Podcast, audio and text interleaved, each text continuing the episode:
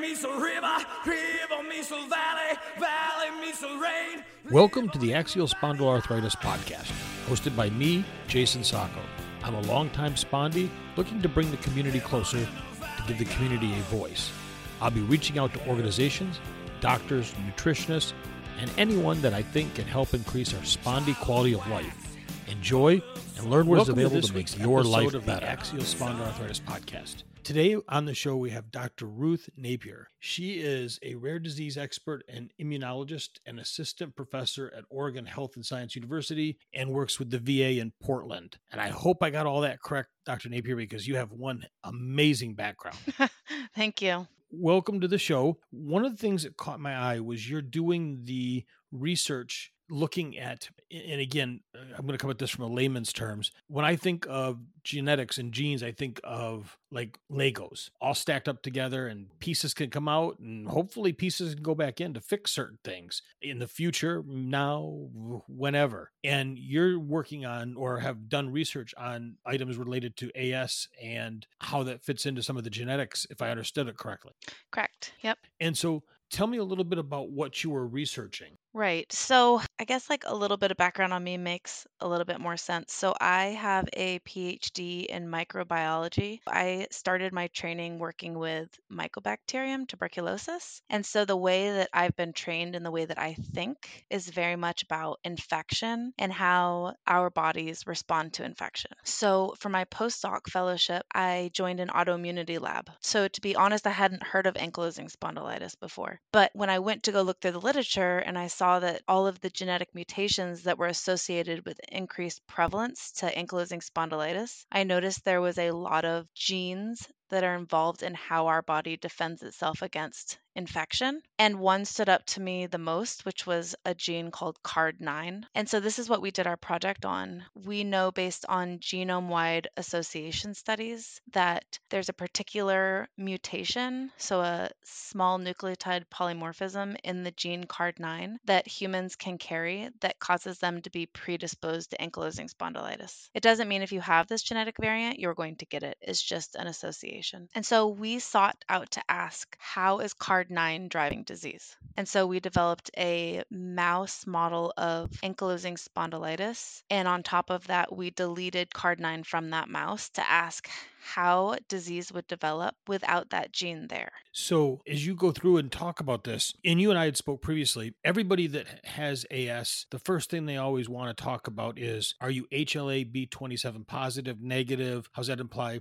But in reality, as more and more is learned about this, that gene is important, but it's really not important. There, there's a lot more other differences that we can now look at, genes that can be looked at. How many are there that could contribute? It wasn't a number that amazed me. Right. So HLA-B27 is the strongest genetic association. But in addition to that, there are over 102 different mutations in our genome that cause you to be predisposed to just ankylosing spondylitis. And so a person can have one or more of those. Is that correct? Yes, definitely. And there's really, gosh, if there's over a hundred, the combinations are in the millions, I would think, if not higher. Sorry, I'm not a mathematician. It could be a lot higher than that. Right. I mean, you you have to have basically like some high functioning computer to work out all the different combinations.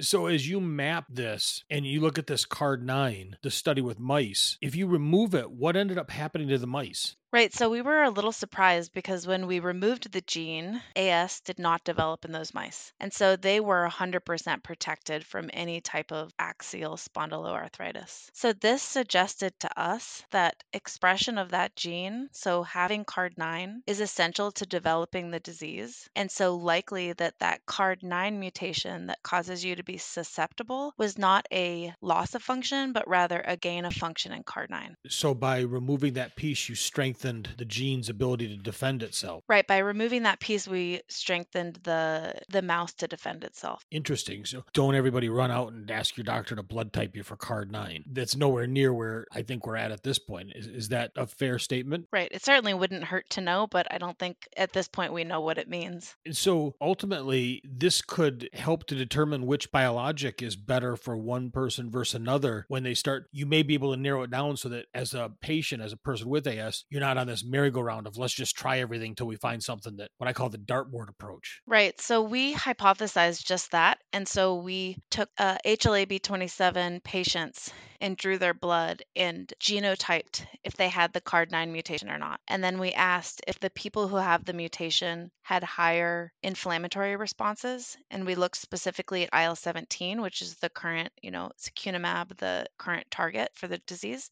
And what we found is that eh, patients that carried this mutation expressed higher levels of that disease causing cytokine or protein, IL 17. And so I think that strengthens this argument that the mice are telling us that CARD9 is essential in drive disease, and we're showing that it's driving a IL 17 mediated disease. And so we would hypothesize that if you were an HLA-B27 patient and you express the CARD9 mutation, that you might be predisposed to developing an IL 17 mediated form of AS. And the reason that caught my attention as I read the article was like everybody else, and I'm talking about the United States because of the way that the health insurance controls some things. I went on the anti TNF merry-go-rounds because that was all that existed. I had been diagnosed in 1984. There were no biologics. So by the time, what, 20 years went along and I tried a first biologic, it was Enbrel. Saw some basic relief from it, but it wasn't anything amazing. So six months later, well, let's try Humira. After Humira, I was like, forget it. There's just neither of them are working working. A few years, I guess 2018, well, no, 2017, in October of 2017, my rheumatologist says, Hey, there's this new medication that came out a few months back. Why don't you try it? He gives me a couple samples and says, Here's the loading dose. Here's how it works. Here's what you do. And I think like three shots into the loading dose, uh, five shots for the loading dose, I was like, Oh my gosh, this stuff's amazing. And it was just, it kept getting better till it hit a plateau, obviously. It, it hit a level where it just stayed the same. But the way I felt was fantastic. And I'm like, So this is what it feels like when this thing works. And that's the part that as a patient, we all look at going,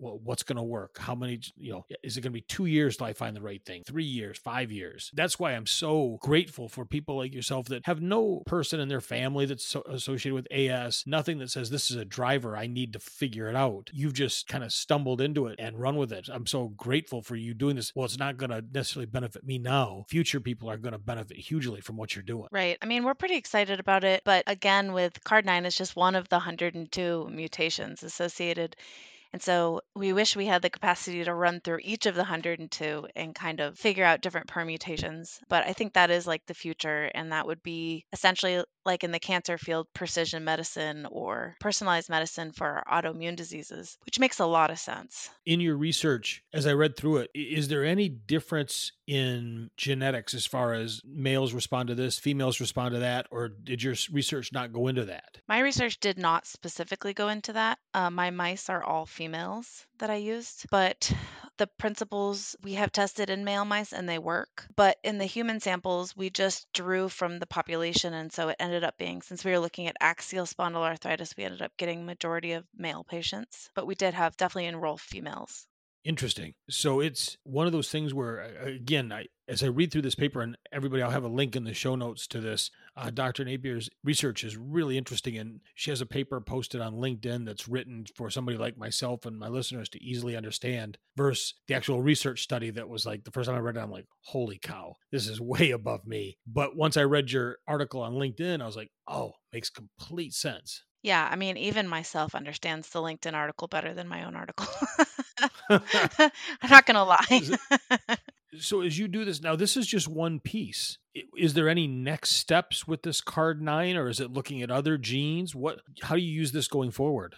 Yeah, a couple different ways. One is that we are going to test the actual principle. Can we identify people who will respond better to IL 17 biologics by knowing their genotype? So we're doing prospective and longitudinal study looking at hundreds of AS patients over time who just happen to be going on IL 17 inhibitors and pairing their genetics with their response to try to delineate if we could potentially use this in addition or as a companion diagnostic to HLA-B27 to stratify these patients. Another thing that we're really interested in is there's a link between this CARD9 mutation and IBD, both Crohn's and ulcerative colitis. And as AxSpa individuals know, there's a lot of overlap in those two diseases. So we're hoping that we can start including those patients and looking at how we can use that CARD9 mutation to identify an AS patient's susceptibility to developing IBD. Perhaps if they were able to be treated with a biologic that you could stave that off. I, I don't know. I mean, these are like the future, future, but it turns out that 72% of ankylosing spondylitis patients express this CARD9 mutation. Is the thought process in in the future once this becomes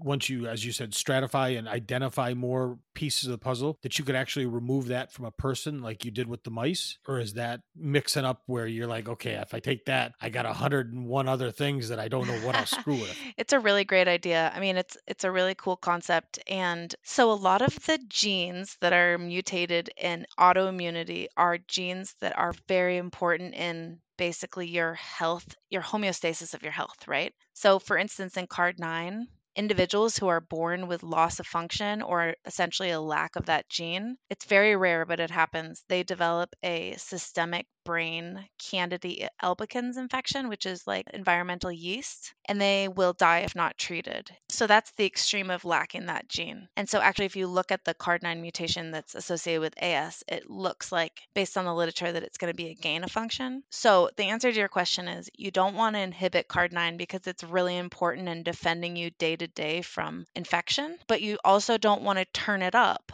as in the mutation, because that gives you a higher baseline of inflammation. And for somebody who has underlying predisposition, like an HLA-B27 patient, this can actually be like the perfect storm where the two mutations can synergize and result in the disease. Interesting. When you have that identified, and let's say you've got a patient now, you have identified that you know that they have the AS, everything's there, and you're going to put them on an IL 17 inhibitor. When that biologic goes in, a lot of people, I think, are under the impression that the biologic affects all their genes. But in reality, it's just targeting that one particular piece. Do I understand that correct? That it's not really going to target everything. It's trying to go in and inhibit or mediate that IL 17A in the example. Right. I mean, it's very, very specific. It's just binding up that inflammatory protein IL 17. Yeah. And I think that's a, a, big misconception. And I don't know where it comes from or how to, from a medical standpoint, even try to look at mediating that is that it doesn't affect everything in your body. An anti TNF is going after one particular piece, an IL 17 and one particular piece. So that's the gene that could become, if I understand right, susceptible to problems if it's too much mediation it's taking place. Again, I'm such a layman that I have just enough knowledge to be dangerous. Because um, people will get on these biologics and be, oh my gosh, it causes cancer. Well, no, it doesn't cause every type of cancer. You know, it's been shown to have in people that have certain types of cancer. And I think even those studies were flawed. And I may be way out of your wheelhouse. You're definitely not. I mean, I think about this a lot and I think it's really complicated. If you knew everyone's genetics and it was like Gattaca, where everyone knew everyone's genetics, we could probably be like, hey, Tom shouldn't go on a biologic because he has this other mutation that will cause him to get cancer. But that's like a minor subset of people and it's always a possibility, right? And not only do your genetics play into like how biologics and cancer are going to affect you, but your environment are going to affect you. So it could end up being people that live in a certain part of a state shouldn't take biologics. I mean, I'm just making this up, but right. there the overwhelming evidence is that taking a biologic in itself is not going to cause cancer, but I get where the people are coming from because cancer and autoimmunity are essentially you want the opposite. So to clear a tumor, you want your immune system to be overreactive, right? To clear foreign and dead and dying and cancer cells. But in the case of autoimmunity, you want to stop any kind of inflammation to prevent further damage. So I see where they're coming from, but I think that the biologics are so well done and they're targeting specific inflammatory mediators that are not seemingly are known to be overlapping with protection against cancer. I mean, it's hard for me to say anything in absolute, but Well, and I think that's one of the big things with this particular condition is that as you said, if you have 100 plus mutations and you could have any number of those and then you live in an area that like I did, there's heavy manufacturing that took place years and years ago with little to no oversight. Could be completely different than somebody that lives in Oregon, which could be completely different than somebody that lives in England. So you've got an environmental factor that ties into biologic factor. And I th- I don't even know if you could map out that. I mean, I mean, I, I guess you could, but it, you're like you said, it's probably hundreds of years in the future once everybody is typed at birth. Right. And then to make it more complicated, it's like every gene that a human has, they have two of. So some people have one card9 mutation and one normal wild type copy. Some people have two mutations. Oh, geez. So then you get even like doubling the different combinations you can have. Again, that's where I go back to what you're doing is so incredible. I look at genomics as all these Legos stacked up. And just like with Legos, you can get thousands and thousands of different abilities. Yes, a gene's going to be structured the same way, but all those little pieces could be slightly different for you versus me. And one little trigger, and you could have an autoimmune disease, or you could not because you've gotten yourself typed and you know that my body's susceptible to blah, but not this. And to know that in the future, I think that's going to be amazing because if you can, if you can restore somebody like myself's quality of life or a good chunk of it early on, that's incredible. I think one of the biggest things I've said this before for the health industry is as soon as a person's given a diagnosis of AS, the first prescription should be to a gym for either low impact yoga, swimming, something that's that's mandatory that you have to do. That that movement keeps you from freezing up and hopefully in addition to a, a biologic that would be known, it slows down any progression or any fusing. Right. I mean, that's that's the interesting and also kind of neat thing about autoimmunity if there's anything neat about it is that exercise does usually help whereas like if you have something like osteoarthritis you know it's all about use and abuse right and so people who have rheumatoid arthritis it like hurts more in the morning it gets better through the day when you start moving around. Yeah i mean it's it's a lot to put on a person. You're born with a genetic susceptibility you might have an environmental component and then all of a sudden you're the one that has to be like super healthy and have a gluten-free diet and make time in your schedule to go to the gym and like it's a lot for anybody especially when you're like a person who's not in perfect health to have to worry about that stuff. Oh i agree. I i completely understand. You mentioned something there a moment. As you've looked at the genetics is there any type of diet that works? See again this is hard because what works for one person might not work for another. But as you look at the genetics is there anything that is shown to be probably more beneficial or less beneficial for people with as food wise you mentioned gluten free and i don't know if that's something that's been studied and looked at that you're aware of you know, I don't know, but I think of AS and all the autoimmune diseases as a pro inflammatory disease. And so, in my head, having a low inflammation diet would be something I would try. I don't know if there's been any controlled studies. I'm sorry, that's not anything I've read about. There's a lot of anecdotal evidence. But again, it's the same thing like with biologics. What works for you doesn't work for me. What works for me doesn't work for you. This is a condition that affects much more people than they realize you know, when I was diagnosed in 1984, my doctor's like, hey, women can get this disease, but it's very, very minor. And it's mostly a genetic disease that affects people of Mediterranean descent. And I was like, hmm, okay, that makes sense. Well, I found out that as the years have progressed, A, it's not only just a disease that affects Mediterranean, it affects everybody. And it went from, eh, yeah, ladies might get it to, oh, yeah, they get it about half as much as men to, no, it's, they're right in this with us. They just structure it maybe a little bit differently and you see more on the non radiographic side versus the men that show up more on the radiographic side. But I always wonder if it's because the men just weren't caught at the non radiographic side before they, you know, moved on that plane over to the radiographic. I, I don't know. Again, I know just enough to be dangerous. Yeah, I think it's like really a, an interesting thought about what, like, some people look at non radiographic as like the precursor to AxSpA, and some people look at it as like a whole separate pathology. And I don't know the answer, but I will tell you that I am interested in looking at like a specific women centered cohort because I actually might get more women talking to me about AS than I do men. In the forum that I moderate on Facebook, there's more women than men in the forum, and they're more vocal about the diagnostic journey. And I've read studies where women tend to have more neuropathy than men, but men have, I think it was more hip issues. Um, it, but to me, it's like all these areas are so darn interesting And as you delve into these pieces, it's like, all right, where's it going to go? Where's it, it can just branch off everywhere to know that your research could trigger somebody else to do something, could trigger somebody else. That's why I say I'm so in awe of what you're doing. Yeah, the female male dichotomy is so interesting and it's really hot in cancer right now, showing that so I'm not going to say it's exactly right, but essentially what we're finding now is that the immune system of women in general tend to be more inflammatory like than men, which means that you're going that we have higher levels of autoimmunity, but on the flip side, we have less levels or severity of cancer overall. So men, they have a less inflammatory immune system at baseline, it's thought. And so they are actually more susceptible to infection, but their cancer journeys are sometimes worse. So as we look at this condition with uh, with the men versus the women, like like I mentioned, it's just amazing because that itself can carry more um, branches to look at as you decide or decipher, I should say, why a woman develops it this way, why a man develops it this way, and what uh, of those genes, obviously the men and women all have the same genes, um, as as far as you look at it. So, do women tend to show a different combination?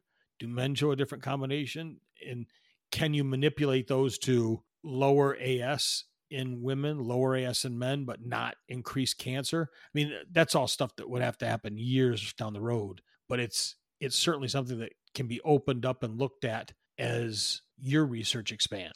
I mean, if you think about people who have like brown hair versus red hair. There's no mutation necessarily involved. It's the body expresses certain proteins that turn on certain genes that make your hair brown versus red, right? And that's the same with genetics. So, like I said, there can be one or two copies of the mutation then there can be a silencing of one of them. It can be in certain cells and not others. It can be expressed in higher copy number by some people. So there are like, I don't want to say infinite, but many, many, many different reasons why we will probably never understand how each person is unique. Rheumatology as a field really just started as a spinoff in the what late 70s, early 80s, where it became its own subset. Right. And then from rheumatology, we've had what the ability to map genes for 50 15 years, 20 years. So each piece of this is important. Each piece allows a subset and a more narrow way for doctors to identify what patients are at. Uh, and I've said this before my journey was I walked into the doctor. My doctor was a guy named Dr. Alan Morton here in Michigan. I walked in. I mean, he spent like 10 minutes talking to me. Do this, do that. You have AS. Now let's go do the blood work to prove it. And that was as much as it was. I'm like, oh, okay, everybody gets treated like this. And, you know, it's just as easy as identifying a hangnail. And come to find out, I, I'm watching these people going decades with trying to get a diagnosis or the generic, you have fibro. Right. You have fibro. And I'm like, golly, this is terrible for these poor people that are just, I know, suffering. I can remember at 14, 15, 16, laying in bed and just crying as I tried to scoot towards the edge of the bed to roll out of the bed to even be able to get up in the morning. I mean, it took me some days 45 minutes to, to actually get out of bed. You could only scoot inch by inch by inch to the edge till you actually rolled off. That was was my journey. Other people go through that in their 20s, 30s, 40s as it kicks in. I look back and I'm like, I'm glad that was then. And now I'm dealing with, I've been told it kind of burns itself out eventually to a point, and then you deal with all the damage that it caused. Yeah. For me, instead of thinking of each person as individual butterfly of genetics and how I'm going to figure out each person, I try to look at overall themes. And I feel like card nine brings up a really interesting one because in studying how card nine works in AS, we were able to figure out that there's a really important role for blood cell called a neutrophil. And so if you were to have a phlebotomist take your blood, 80% of the white blood cells in there would be neutrophils. And so these are those cells that are like really rapid responders. If you get a cut on your arm, they're the first cell there. They eat dead cells, infection. They are the first to burn. They're really like your wound infection control cells. They're made in your bone marrow. They can just dump out. They're pretty amazing cells. And so forever they have been implicated at high levels in people who have AxSpA. And but we found that CARD9 is actually specifically functioning inside of that cell type in your blood to interact with that end cell, which is called a T cell that's actually going to make that IL-17. And so what is exciting about that is that regardless of how every patient gets to a point where they have excessive IL 17 and need to go on secukinumab, regardless of their genetics and their environment and how they got to that point, the mechanism, there's a lot of commonalities. And so let's say if neutrophils are a commonality in all AS patients as to how they get to having that pathogenic IL 17 response, then we could target the neutrophils. And so that's another aim of our study is to figure out what is the mechanism inside the neutrophil by which CARD9 is ramping up its ability to then turn on like rogue T cell responses. And so right now in clinical trials, there's in the 30s of drugs being tried to target this particular cell type in different types of autoimmune disease. And so the idea would be yes, CARD9 and the mutation CARD9 are very interesting to follow up on, and it would be interesting to know who has it and who doesn't. And hopefully it does become a companion diagnostic. But I think even more importantly is that Card9 is given the opportunity to like show me a way in which a huge percentage of, of my mice and, and maybe humans actually get to the same point. Interesting. You mentioned a T cell inside the white blood cell. There any relation to that to when you hear somebody talk about has there been any research done on stem cell therapy? Is is there any such benefit for somebody with AS that you've ever seen? I have seen papers where people undergo bone marrow transplants and their AS goes away, but I've also seen some where it comes back. Interesting. So again, there's another avenue to look at and say, why is this happening? Not for you, obviously, or or maybe in the future for you, it's interesting to see that if somebody got the right treatment, I'm assuming they'd have to be fairly early in the AS stages with very minimal amounts of damage to see a huge benefit from that. I guess I would assume that too. I mean, you can't ever go backwards. In my case, I've had four hip replacements. I can't undo those. So a person that's early on diagnosed with non-radiographic it'd be interesting to see if they do studies on that in the future depending on the legality of it. I, I just thought i would check. I i see that pop up on occasion. You also have your lab that's at, at, at the university. You're teaching or strictly research? I do teach a bit. My focus is research. So we call them like an r1 institute and so all of the faculty aside from clinical faculty who are like your rheumatologists they have a large percentage if not all of their time is seeing patients and so they get paid by the university but people like myself who do research and you can have a phd or an md um, to run a research lab we have different amounts of time protected where we do only research. And so for me, because I'm not a clinician, I have 100% time devoted to research. And in order to do my research, I have to raise all of my own funds. So I personally pay my entire own salary, everyone in my lab salary, I pay for the space, everything we buy, I pay for, every computer. I mean, I basically rent space at the university. With the research that you've done and the, the grants that you've written and, and all of that, that keeps your particular lab going, I'm going to have a link in the show notes for people to research your lab. I believe there's even a way to to donate to help keep research going and your LinkedIn page that has all of the great articles that you're doing. And I know in a previous conversation you mentioned sometimes you do research, so someone should keep an eye on your lab page and if a study comes up that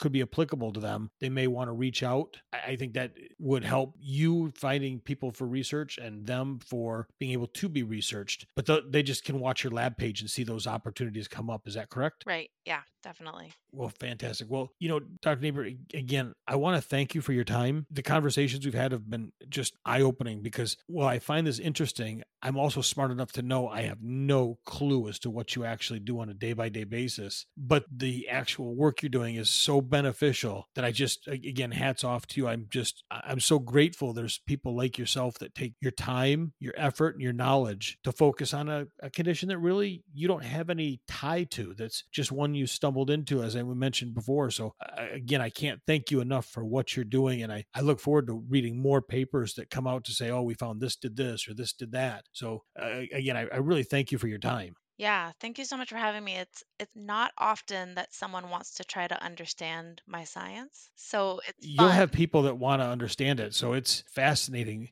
Like I said, I I saw a paper that was coming out pre-COVID from China where they were researching AS and, and mice. So I need to find that and, and get it to you. It was a pretty big deal in the fact that obviously if the people with AS are going up as they better diagnostics, a country like China with its population is susceptible to having hundreds of thousands of people show up with AS that can be a huge and I hate to say this because it's even myself, but a drain on medical care. The drain is not that we can't be treated. The drain is that you have all these ways to have to treat them, and it takes so long that the person gets worse when they could have done it the right way to begin with once they know and maybe mediate some of the costs, maybe cut down on the actual cost of having to do four hip replacements on somebody or having to do, you know, knee replacements or whatever that are far more costly than just figuring out what the right medication and exercise is to begin with. Right. I hope you're right in any form of way that there is a right way to treat someone. um, we have to look at it like that in order to wake up in the morning as researchers and move forward. Oh yeah. But I I don't know. I mean, I hope that we can at least affect like a certain percent to show that it's possible and like inspire other people to go about it to actually look into each of these mutations and look into different, you know, combinations and flavors that different people have. I think knowing about people like yourself who got it early and severely versus people who got it later in life is in itself really unique and telling. So I think I think the AS field is getting bigger by the minute. It's really kind of small right now, but I have a lot of hope for it and I think it's going in a good direction. Well, with so many people that have it, I think last I heard that there's actually more people with AS than MS. So it was much more known or talked about issue. But as I watched the growth of this just in the people in the forum on Facebook, it's amazing to see I got diagnosed today, I got diagnosed today. It's just one after the other. And I'm like, okay, you know, I'd like to see how long when did you start and when did you diagnose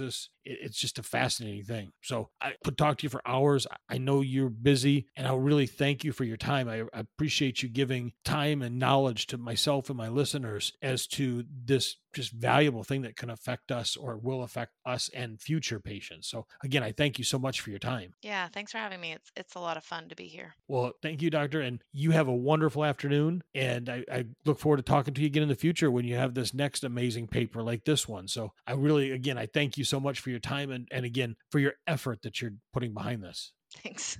Thank you. I hope you enjoyed that interview I just did with Dr. Ruth Napier. One thing I'm going to ask you all to consider if you have the means or the ability is to go to the link in the show notes at Napier Lab and make a donation. Donate to help to continue to fund research like this that will help not only possibly yourself, but definitely future generations of axial spondyloarthritis patients. It's through the donations from people like myself and you that Dr. Napier's lab is able to continue to do the research and uh, dig deeper into what's going on with this. So I ask you to go down, go to the webpage page link that I have below. You'll make a donation right to her lab itself. And, you know, I encourage you, check it out. There's no amount that's too little to give make sure that you know you're helping to fund research that you know for myself that's been diagnosed all these years this type of stuff wasn't even conceivable all those years ago. And now we have the ability to help self-fund research into this condition. So again please go and take a look at the link. Follow dr napier's lab information. And